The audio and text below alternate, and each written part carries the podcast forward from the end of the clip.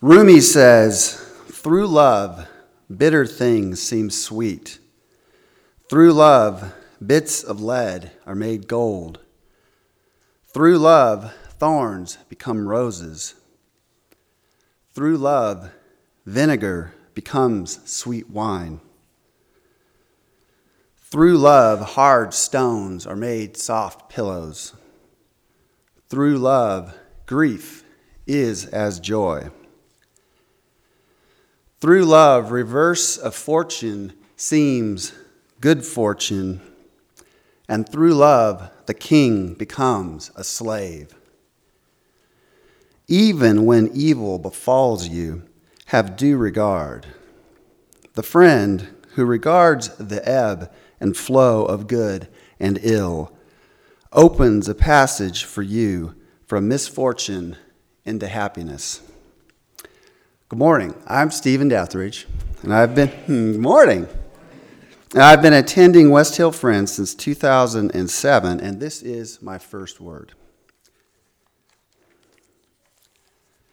Since 1910, the Boy Scouts of America have honored 2.3 million Eagle Scouts.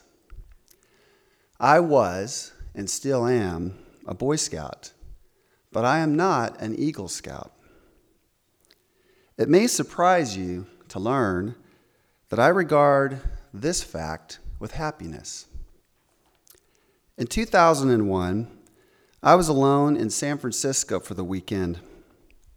I'd walked down to Ghirardelli Square to see where chocolate magic was made. I saw it, I tasted it, and then I started back to Market Street. On the way, I was presented a decision continue on the street that I was walking on, or go down the twisting, turning adventure that was Lombard Street. I chose the adventure. But before I did, I pondered the choice as I had never pondered a seemingly irrelevant decision before. What if I had continued on the street that I was on? Would it lead me to a different destiny? Maybe I'd be the Republican candidate for president in 2016. okay, I didn't actually think that, but you get my idea. it was the first time that I went down the rabbit hole what if path.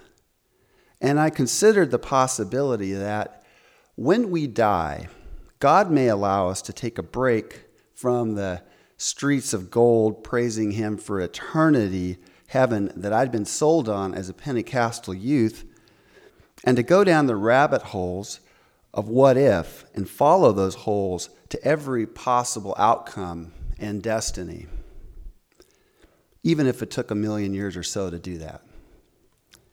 For example, what if I'd stayed in the first troop that I joined in in Roseburg, Troop 114?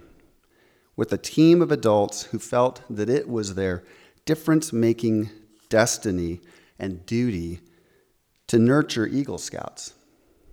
I would have been an Eagle Scout. I've no doubt about that. But, but I wouldn't have become part of Troop 130, a troop sponsored by the Catholic Church in Roseburg with Franciscan monks in robes and tennis shoes. I wouldn't have joined that church. And five years later, I wouldn't have found a home at Chelsea House at the University of Oregon when I was kicked out of the dorm system for excessive celebration. the home I found at Chelsea House had an 18 year old girl who at first found me repellent and then irresistible. We married on July 6, 1996. And I can honestly say, I'm glad that my destiny was to not be an Eagle Scout. Through love, reverse of fortune seems good fortune, and the friend opens a passage to happiness.